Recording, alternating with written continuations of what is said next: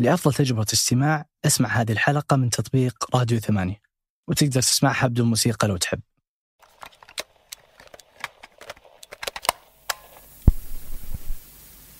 كنا عارفين إن هذه بداية النهاية كنا حاسين بس ما كنا نعرف إيش هذه آخر حفلة اللي, بتنهيها. فأنا إحنا كنا كلنا على حذر يعني أصحابنا والفرق اللي كنا على حذر. هذا فواز. عضو مؤسس فرقة Creative Waste لموسيقى ال metal. في 2008 داهموا حفلة آه، تنظيم ال- كانوا منظمين حفلة آه، غير قانونية آه، لأن لازم تصريح على أساس إذا بتبيع تذاكر وغيره. فبعدها ما حد جرأ يسوي أي حفلة. فخلاص الحين كل الفرق ما عندهم ما حد يتجرأ إنه يعزف أو حتى لو كانت جمعة. فواز يوصف أحد المشاهد في نهاية الألفية.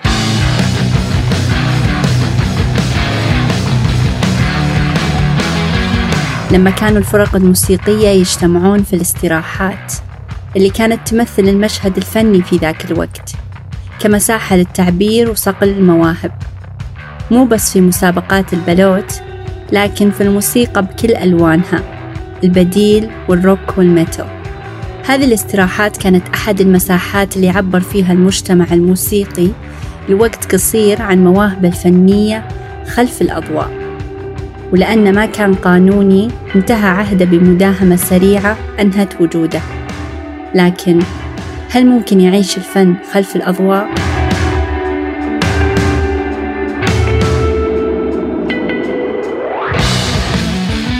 في الحلقة من أصوات أنا سمر سليمان. بودكاست أصوات هو أحد منتجات إذاعة ثمانية. في كل حلقة نستعرض قصة أو مجموعة قصص حقيقية بأصوات عربية. يتكلمون فيها عن تجاربهم وجانب من حياتهم.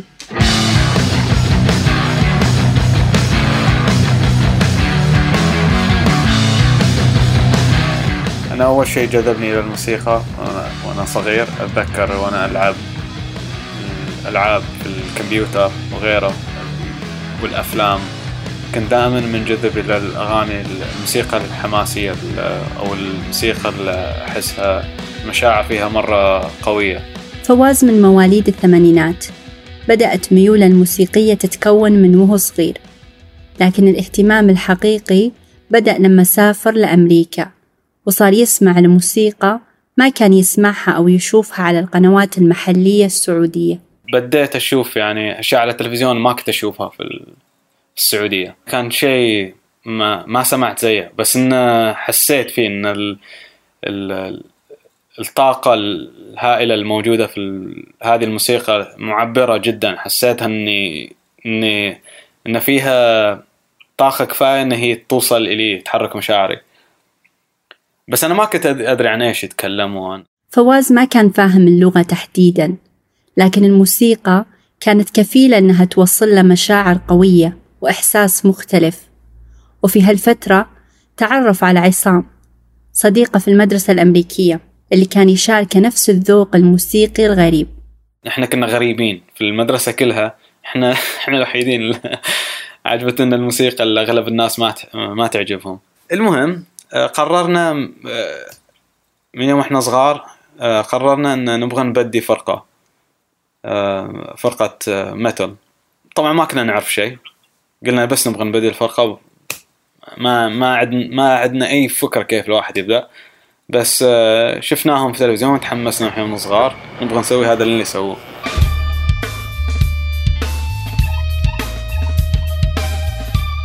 قررنا ال... كل واحد إيش بيسوي قبل حتى أحد فينا يتعلم يعزف أي شيء. آه، بس أخوي الصغير من البداية قلنا أنت اللي بتعزف الدرامز لأنك كنت أصغر واحد وهي أصعب آلة فمن يوم انت صغير بتتعلم عليها. أبو فواز شرى له جيتار وشرى الأخو فواز الصغير اللي كان وقتها في خامس ابتدائي طبول حتى يعطيهم الفرصة يمارسوا هواياتهم اللي كان متصور إنها فترة مجنونة وراح تعدي لكن المشكلة كانت بصراحة ما كنا نعرف إيش نسوي. كنا من ج... يعني ما في مدرسين ما في معلمين ما في يوتيوب ما في ما نعرف إيش. يعني وين نبدأ؟ من الصفر. يعني نطلع في الجيتار بس نعرفه كشكل ونعرف إنه كيف الواحد يمسكه بس. كانت أكثر آلة علامة استفهام فوق راسنا ال- الدرمز. إلى يومش ال- الدرمز هنا يعتبر ما في كثيرين اللي يعزفوا درمز مرة قليلين. ظل فواز وأخوه يحاولون يتعلمون بدون ما يلقون مدارس أو معلمين يساعدوهم يصقلوا موهبتهم. إلى أن بدأت الألفية ودخل النت السعودية. في هذا العالم بدأت أول مساحة لهم ليطوروا من مواهبهم الفنية. بدينا نفهم في الموسيقى أكثر. آه، بديت أتقابل مع ناس على أكثريتها عن طريق الإنترنت. آه، كان في على ذيك الأيام اللي هو مايكروسوفت شات وغيره. كان في عندنا منتدى في كان في منتديات حق الموسيقيين ال- بالذات نس... اللي نعزفه اللي هو الروك والميتال. ومع الوقت بدأت تتكون شبكة علاقاتهم الموسيقية على النت ومواهبهم ومعلوماتهم الفنية. وصار في مجتمع موسيقي ينظم لقاءات واجتماعات دورية. كل واحد فينا كان يفكر الوحيد اللي موجود في السعودية كلها. فبعدين اكتشفنا لا في ناس والله زينا. بس هالمجتمع ما كان بالضرورة يشاركهم ذوقهم الموسيقي اللي كان غريب ومش مفهوم للكل. فكنا إحنا معاندين يعني كنا عك قاعدين نمشي عكس الموجة طول الوقت. من أول ما بدأنا ما كنا نعزف يعني حتى في ال- المجتمع اللي إحنا نعزف فيه يعني كلهم اللي يسمعوا ال metal ده هذا الأسلوب ما يحبوه من ال metal أكثريتهم. يعني وين ما كنا نضربها عوجة ما في. رغم التحديات إلا أنهم كانوا متحمسين. وفي آخر 2004 قرروا يبدأون طريقهم من البحرين اللي كانت الوجهة لكل العازفين في الشرقية. كنا إحنا من الفرق الفرق الوحيدة اللي كانت آه، مركزة بس على الأغاني اللي إحنا مألفينها. أكثرية الفرق كانت تعزف أغاني لغ- لناس غيرهم. اللي هو كفرز تنظيم الحفلة في البحرين كان سيء ولهالسبب قرروا ينظمون حفلة بنفسهم. بدأوا بتنظيم حفلة في الدمام وهالخطوة كانت أول محاولة لتكوين مشهد موسيقي في السعودية. كان بس يعني في استراحة واللي يعرفوه يعني كان أي حد آه، مرحب فيه يجي ما ما كان في تذاكر أو أي شيء كان بس يعني آه، كذا جمعة شباب.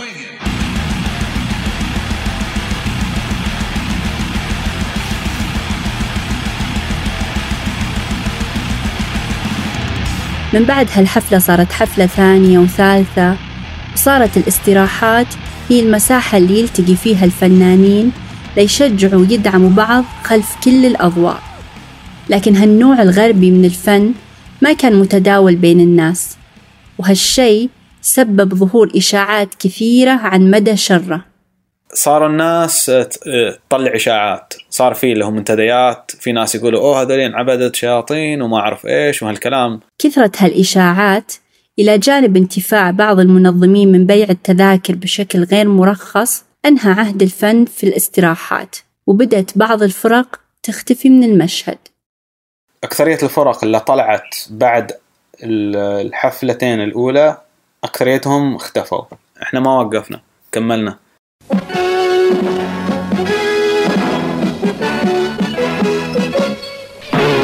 علي علي بطلت لي هيا طير يا جريندايزر. هذه الأغنية عظيمة يعني. على مقام نهاوند على فكرة. كمان في أغنية عن نهاوند حلوة كمان اللي هي نمر مقنع. آه حلبة المصارعة ملتقى الأبطال. فيها زوايا أربعة مشدودة الحبال هذه اللي أذكرها. هذا أحمد. مواليد الثمانينات. آه، والذكرى كانت آه، لما كان عمري 15 سنة. أحمد ما كان جزء من عالم الاستراحات ولكن كان جزء من مجتمع فني آخر مثل شريحة كبيرة من الناس. آه، طبعا أنا ولدت في عائلة محافظة. أتوقع آه، المجتمع بشكل عام كان محافظ. ومن البداية كان ترتيل القرآن باختلاف قراءاته هو الوصلة الأولى له في الشغف بعلم المقامات. حسيت إنه إنه فيه آه، فروقات في في أنواع الترتيل. يعني في ترتيل آه، حزين في ترتيل آه، في فرح أكثر في ترتيل. ف... ف... ف... ف... فكنت كنت أتخيل إن هذه الاختلافات هي ألوان. تمام؟ فأعطيتها مسميات. أعطيتها مسمى إنه والله هذا اللون أخضر هذا أحمر هذا أصفر هذا. صراحة أنا عارف إن صوتي حلو. يعني يعني مثلا من من من من آه، من صف أولى ابتدائي لما كان عندنا حصة قرآن وقريت أنا عارف أنا عارف إن صوتي حلو. عارف هذا الشيء.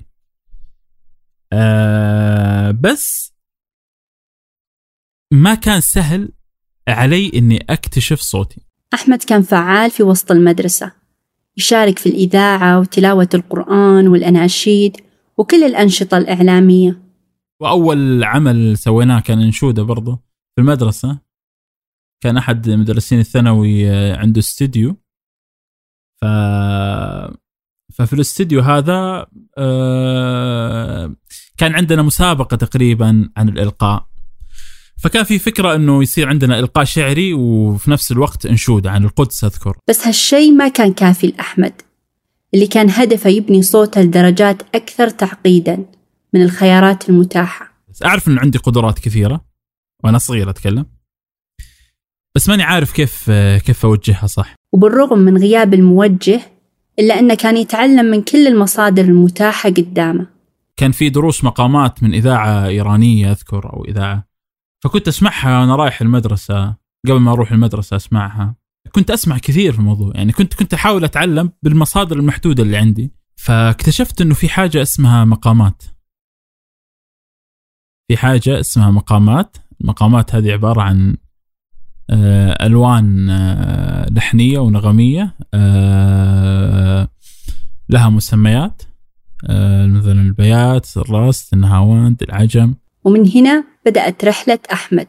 تقرأ كثير وكنت أسمع كثير حاجات وأحاول أتعلم نغمات جديدة احاول أعو- أتعلم مقامات جديدة. وبدخول الإنترنت صارت المواقع هي المصدر الرئيسي اللي ينهل منه كل المعلومات اللي تطور من موهبته الفنية. أول ما فتح النت بديت أبحث في الأشياء اللي أنا مهتم فيها أكثر. غالبا المنتديات المصرية آه، كان في منتديات مهتمة بالشيء هذا وكانت تنزل حاجات نادرة وحاجات قديمة. في منتديات برضو موسيقية كان كنت آه، وكانت دسمة جدا استفدت منها كثير. الإنترنت وكان برضو ال- الأصدقاء اللي اللي مهتمين بالشيء هذا. كنا نجتمع بشكل مستمر ونحاول دائما نقعد إلى في الليل ندندن مع بعض موالات أداءات نحاول نتحدى أنفسنا في المقامات. الإنترنت ساعد أحمد كثير يصقل موهبته ويطور من أدائه وبشكل خاص في علم المقامات والتنقل ما بينها. ومن بعد المدرسة تعرف على مجتمع آخر. مجتمع ما كان يختلط فيه عادة. مجتمع ما كان محافظ بالضرورة. كان كان انفيتيشن وكان محدود يعني كان مجلس وكل واحد يلا غني يلا أدي يلا كذا. بعدين نجتمع يلا كيف نتعلم مع بعض كيف نطور نفسنا كيف كذا.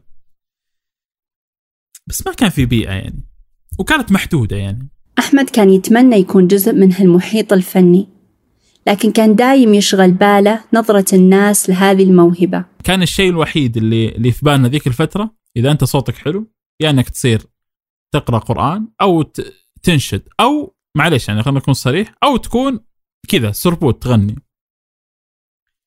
ما كان ما كان ما كان مجال.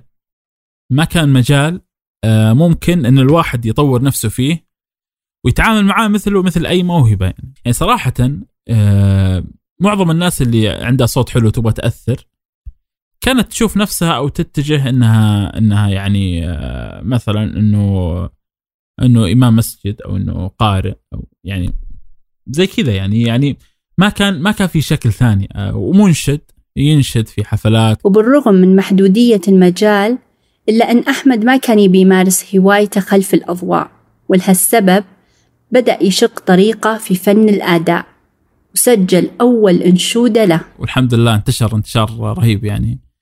آه، اكتشفت إنه إنه مشهور جدا في مصر و... واكتشفت إنه مشهور في المغرب وفلسطين ومدري إيش. بحبك يا قبلة العالمين ترنم قلبي. أحمد كان عنده محاولات كثير كلها كانت تحت إطار الإعلام المحافظ.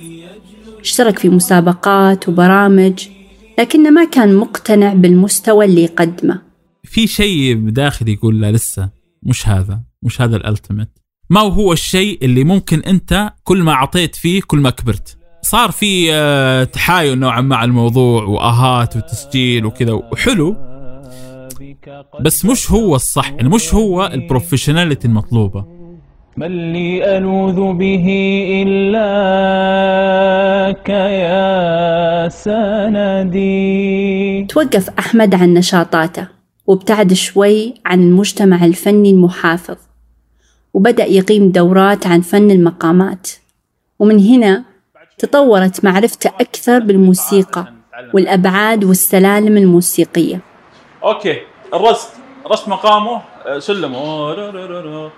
دو ري مي فا صول لا سي دو دو سي لا صول فا مي ري دو. يا من هواه أعزه وأذلني كيف السبيل إلى وصالك دلني كان كانت موسيقية إلا. يعني كانت موسيقية فيها سلم موسيقي فيها إيش الربع تون إيش التون إيش البيمول إيش آه، الدييز إيش هو المقام إيش هو سلم المقام. دو ري مي فا صول لا سي دو آه كله كان موجود. بس كانت آه كانت بطابع شوية محافظ أكثر. كانت مثلا بدون موسيقى مثلا. آه كانت تعتمد على الصوت. هي أصلا صوتية أصلا هو صوت بشكل عام. بس كانوا يحضرون عازفين يعني حضروا عندي عازفين ومغنيين عادي. يعني آه واستفادوا. ورغم هذا ظل أحمد مو راضي عن مساره وكان مصر إن فيه شيء أكبر ممكن يحققه من خلال هالموهبة وقفت صراحة فترة حسيت إنه خلاص وصلت لآخر شيء ممكن أوصل له. يعني لازم أطلع يعني مش هو مش هو؟ المجال الأكبر أعطني النايا وغني فالغنى سر الوجود وأنين الناي يبقى بعد أن يفنى الوجود بعد الفاصل كيف تغير مشهد الفن في السعودية بعد سنوات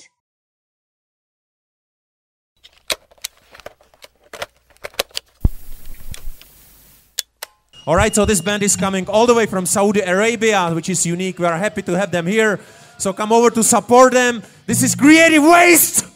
بعد اختفاء مشهد الاستراحات قرر فواز مع عصام وأخوه الصغير يرجعون للمكان اللي بدأوا فيه حبهم للموسيقى وبشكل خاص موسيقى ال metal أمريكا.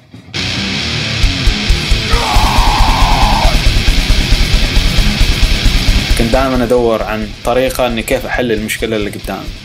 ومن 2010 بدأوا يشاركون في حفلات برا. وصاروا أول فرقة سعودية تسوي جولات في أمريكا وأمريكا اللاتينية وأوروبا واللي من خلالها وصل صوتهم للعالم كله. وصارت تكتب عنهم مجلات عالمية متخصصة بموسيقى الميتال مرت الأيام وكانوا كل يوم يحققون نجاح أكبر من الثاني. وبعد سنوات من النشاط العالمي بدأت الأمور تختلف في السعودية. رجعنا طبعا صار الحين في تغييرات في السعودية. التغييرات اللي يتكلم عنها فواز كانت خروج المجتمع الفني للأضواء واللي بدأت فيه كثير من المواهب الفنية تخرج للساحة وتبرز للجمهور وصار العزف مرخص وحي في أماكن كثير من مطاعم ومقاهي مو بس في الاستراحات. طيب تذكرون المنظمين؟ بدأوا أصحابنا ال- القدم يعني اللي كانوا موجودين في تنظيم الحفلات البداية بدأوا يتحمسوا إنهم يسووا حاجة من جديد. بس هم مخوفين نفسهم بزيادة. الناس قاعدة تعزف وفي كل مكان في كافيهات وذا وهم تفكيرهم لسه زي. قبل 2000 و 2000 على أيام 2006 2005 فزي مو مستوعبين التغيير اللي صاير. وبعد تردد طويل صارت حفلة. بس كانت في استراحة. بالموت صارت. كل من آه، يدور مليون عذر. بس الحمد لله ما أدري كيف صارت.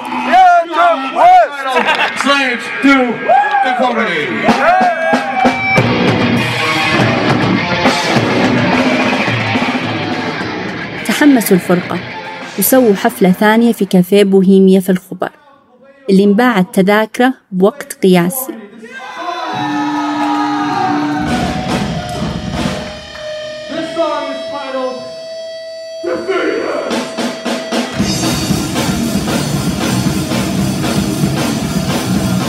اجت الحفلة يعني. ما كانوا في ناس ما هم ما يحبوا موسيقتنا من أهالينا وغيرها يعني. عمرهم ما يسمعوا موسيقتنا بس قالوا يعني يلا خلنا خلنا نجي الحفلة. والله و... واستانسوا. أول مرة في حياتي يعني أقدر أعزف قدام أهلي قدام يعني كل من. فكان شيء يعني ما تقريبا ما يعني لدرجة إنه طول حتى ما توقعت يوم من الأيام إني أشوف هالشيء يصير. هالحفلة كانت مجرد بداية بداية جديدة وهالمرة كانت تحت الأضواء. صحيح إن فواز مارس هوايته برا وعزف لجمهور عالمي لكن هالمرة النجاح كان طعمه مختلف لأنه من داخل بلده. أكثرية العالم تبدأ في بلدها وبعدين آه، تواصل برا يعني. إحنا بدينا برا أول وبعدين رجعنا. طبعا شعور لا يوصف. يعني بعد كل هالسنين ما كان في حد فينا متوقع انه يوم من الأيام بنرجع إلى بلدنا وبنقدر آه، نعزف هنا. فوق النخل فوق فوق يابا فوق النخل فوق. مدري المع خده يابا مدري القمة فوق في نفس الوقت اللي أقام فيه فواز وفرقة Creative Waste أول حفلة لهم بالسعودية صار في تغيير كبير في حياة أحمد اللي كان يقدم دورات في علم المقامات. يعني أنا أعرف نفسي أنا في داخلي فنان يعني أنا في داخلي آه ما هو آه في واحد ما يقول عن نفسه فنان بس في داخلي حاجات ما طلعتها كاملة. بعد ما توقف أحمد عن الإنشاد وتجاربه في الدورات بدأ يسلك طريق مختلف. دخل على تطبيق ميت أب وأسس أول مجتمع يحتفي بالمواهب الموسيقية. مجتمع ما كان يعرف أي شيء عن حياته ونشاطه الفني السابق. وكان هدفه إني أقدم نفسي بصورة جديدة بدون ما بدون بدون ما أصادم أحد. أحمد انفصل عن عالم الإعلام المحافظ اللي ما كان يقدر يوصل فيه كل طاقاته الإبداعية ورؤيته الفنية. وبدأ بتأسيس مجتمع فني يسلط الضوء على المواهب الموسيقية أيا كان نوعها. أكثر كومنت يجيني في فوكلي إنه بسم الله بسم الله من فين طلعوا هذولي؟ الموسيقيين والمغنيين والمغنيات والعازفين والعازفات. وين كانوا هذولي؟ يعني ما كانوا موجودين. ما كان ما كنا نشوفهم. وكان هدفه إحنا ما نستهدف ال- التالنتس اللي هم يبغون يصيرون فنانين. لا. نستهدف الهواة اللي حابين إنهم آه، بدون التزام يمارس هوايته وممكن يستفيد منها. بس ما كان هذا هدفه الوحيد. أحمد كان برضو يسعى لتغيير النظرة السلبية والنمطية اللي ارتبطت بالفن. على على على مدار التاريخ دائما الموسيقى ارتبطت بمجالس ال- الجواري والفواكه وال والخ... وال... وال... والخمر والمدري إيش. يعني دائما الموسيقى مرتبطة ب بال... بالسمعه السيئه أحمد كان يعرف إن هالنظرة تراكمت عبر الزمن وكان هدفه يهز هذه النظرة ويغيرها. ويمكن نجح لأن صاروا الناس يقولون صراحة أنتم قاعدين تسوون شيء جديد. إيش هو؟ أسألهم. أنتم قاعدين تغيرون النظرة. يعني إحنا توقعنا موسيقى خلاص هذول ناس غير محترمة ناس ممكن إنها آه إنها تكون اخلاقيا غير جيدة.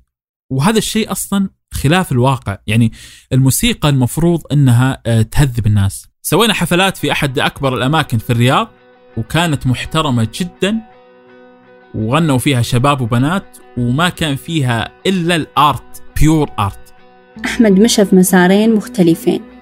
كلها كانت تعتمد على الصوت وأبعاده الفنية وكان هدفه دايم يوصل لجمهور أكبر. ويسلط الضوء على كل الأساليب الفنية.